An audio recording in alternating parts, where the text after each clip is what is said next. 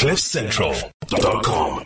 Let us turn our attention to the uh, the great Jean-Jacques Cornish, who joins us from Pretoria. Hello, Jean-Jacques. How are you? I'm immensely well, and it's very kind of you to ask. Well, I mean, we we we always interested in how well you are because you are the the person we rely on to tell us about the rest of Africa. And if it wasn't for you, how would we bloody find out? Because no one else is giving us nearly the in-depth coverage that we want on our neighborhood. I, I think you have been guilty of some misinformation.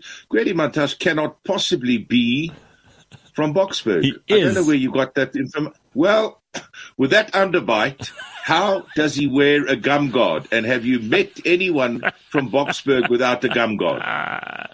Oh, that's exactly right. But I promise you, it's true. Yeah. That's that's where he even went to vote yesterday. So unless he's lying to us about where he really lives, maybe he's got another house somewhere else that he actually lives in. But as far as we can tell, he's in Boksburg. So Jean-Jacques. Um, so South Africa uh, going through its its election yesterday, and obviously the rest of the world uh, watching us with uh, some interest, but it's not like the '94 election interest. And I'm sure that um, there are many reasons that we we should be more interested in this election uh, than in previous ones, because this is about service delivery and all that stuff. But the rest of Africa, do they really care about what we're up to here, or have they sort of lost interest in us as well? Not local elections, certainly not. I have to say, I couldn't interest my French clients in uh, local elections. Oh, yeah. We weren't interested. I Really? pitched them a massive piece and they just went, "Oh, yeah, okay. right." And, uh, you know, sad, sad, very sad because, I, you know, I think it's very interesting. The, the low turnout, well, you always get lower turnouts in local elections. Yeah. And, uh, you know, if uh, uh, the more coalitions it creates, the healthier that will be for our democracy. But, uh, you know, we're talking about today about one of our best friends in Africa, Algeria, which, you know, as a young uh, journalist at the United Nations, I remember the part, very leading role that Algeria took in the anti-apartheid struggle. And then when Morocco finally, uh, invaded, uh, the Western Sahara, uh, Algeria took up with the Sahrawi and to this day uh, put them up and uh, support them. And in fact, in 1976, fought a brief war with Morocco over um, the Western Sahara.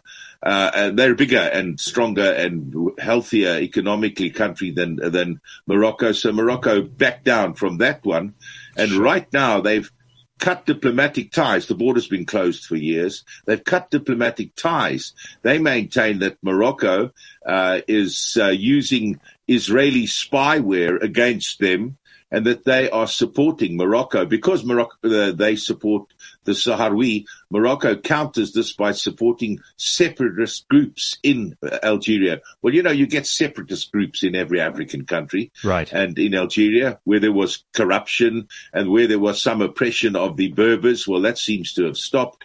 You do get separatist groups, and the Moroccans decided, well, okay, you support uh, the Sahrawi independence, we'll support that. And the uh, Algerians have had enough, and they cut diplomatic ties in August, and uh, uh, now they have stopped the, they've stopped sending gas. It's the fifth largest, uh, tenth largest oil producer in the world.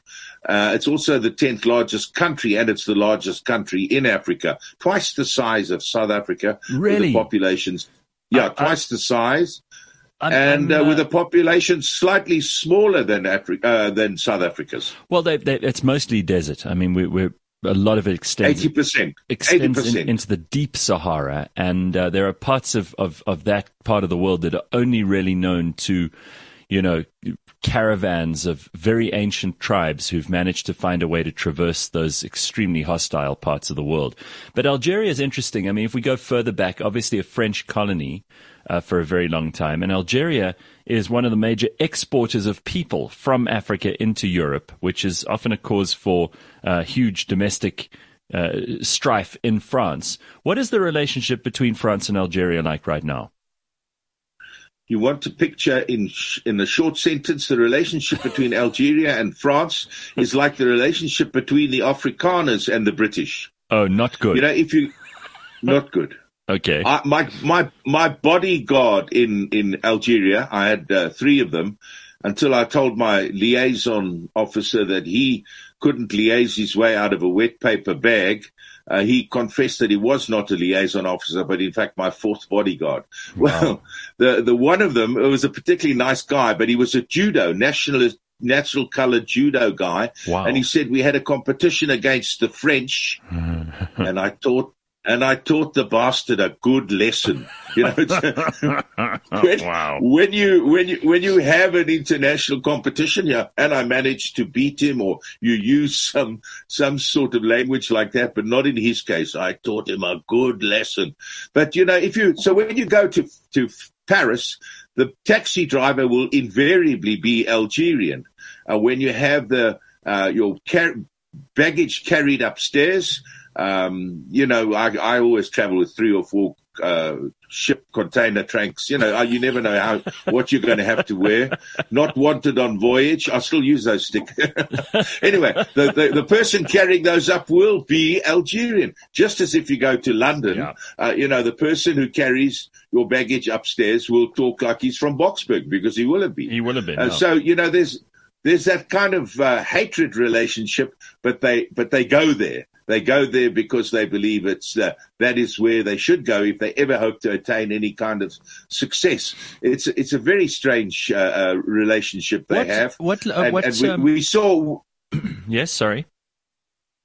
no, no. Uh, you know, we saw uh, a week ago uh, um, Emmanuel Macron uh, lamenting the death of hundreds of Algerians uh, drowned. Uh, thrown into the Seine, their bodies thrown into the Seine, killed by police Oof. when they protested against uh, a curfew that was made by the by the French against Algerians in France only. Right. And so they protested against this. The French killed them. Now, you know, so they had, Oh, look, God. they had more than 100 years of colonialism, and the French would have done anything. They would have given up the rest of their African colonies to get, to maintain or to retain Algeria. But they fought this civil war in the 50s and uh, this war of liberation in the 50s and 60s. The Algerians maintain a million people died or more than a million. Sure. Their monument says not a single Algerian family was untouched. The French uh, still uh, equivocate on this and say, no, no, there was about maybe 400,000 died. But it was the bitterest, bitterest liberation war. And, um, and they're still trying to get over that, you know. So, so Macron is making moves to get better relations with France, uh, but Algeria is a country. You know, they say that if an Algerian falls into a hole, his re- re- response is to keep digging. They are really, really the most stubborn. Uh, uh, you know, I love going to Algeria, but I lose my temper completely every Really? time I go there because they picked up that kind of authoritarianism that the French must have taught them Yes. and uh, and and they, they you can't believe how uh, they you know they they are so authoritarian. If the, the president says this, it will happen. So what? It's not unlike Morocco. Two, two, two quick but questions. you know, and the other thing, yes, uh, just first of all, the, the Sorry. la- languages they speak, they're Arabic and French, I suppose. Yes, uh, and Berber, of course. Berber. You read my mail. The, the the thing about it, I I speak French and very little Arabic, and there were my. Uh, Bodyguard saying, "Okay, we're going to take the guy to the Ministry of the Interior now." Mm. I'd say, I don't want to go to the Ministry of the Interior. You take me there every day this week. I want to go to the security authorities. Then they look at me with mouths agape. But Oh, you wow. said you didn't speak Arabic. Yeah. And I said, well, I don't speak Arabic, but you guys are actually speaking French. You know that. So, so they speak a very bastardized form of Arabic. Wow. Then they thought I was a spy or something. You know, it was very strange. And- but and- that, that, that's it. I was just, I was telling you about the thing with uh, Morocco. They pump uh, gas to Spain. Spain's relies very heavily on Algeria gas for heating and so on this time of year. Mhm. And they piped it through an underground pipeline through Morocco. Morocco paid royalties for this, and those royalties paid for 10% of Morocco's energy generation. Well, because of this cutting off uh, diplomatic ties, blocking airspace to Moroccan airlines, uh, France has said we're not going to use that pipeline anymore, and they are using an undersea pipeline to Oh. To Spain, which is a bit uh, has a lower capacity, so they're going to have to get the goods to Spain by maybe shipping it or otherwise. But that's the way the Algerians work. Uh, Abdel uh, Majid uh, Tebboune has said enough. You know, if we're going to not do, and they, he instructed the um, Sonatrach, which is the, uh, the oil company, stop any dealings hmm. at all with uh, with Morocco. So that's the way they work, you know. Uh, the, the thing about it is they see themselves, uh, they, they, had in the 90s, and I was there for that, uh, uh, uh, effectively a civil war. They hate us calling it that, but it was. Yeah. And they cancelled an election that was going to be won by the, uh, effectively by the jihadis which would have been the last election the country sure. had. Yes. They cancelled it. And uh, you see, that the thing is, getting independence in the early 60s, there was huge, huge corruption. And the people became desperately uh, uh, disenchanted with the government. Mm-hmm. And and and the, the, the, another thing they did was send many many uh, young men to fight uh, in uh, uh, against the, the against the Russians in Afghanistan. Yes. And these men returned, and they had obviously then been radicalized. And uh, the the jihadis, the Islamists, realized that here was, you know, the, one of the big oil producers in the in the in the in the world. We're going to we're going to capitalize on this, and they began this process. And you know, they would say to uh, Algerians, "You're battling, you're battling economically." Well, you know why that is? It's because you've let your wife go to work, which is not, you know, which is oh, kafir. You can't wow. have that, and and and that sort of in, indoctrination occurred. So the jihadis then looked like they were going to win this election. The government stepped in and uh, yeah, there, uh, there began a civil war. And, uh, you know, as I say, I was there for that. Again, very bitter, very, very mm. bitter, very, very dangerous.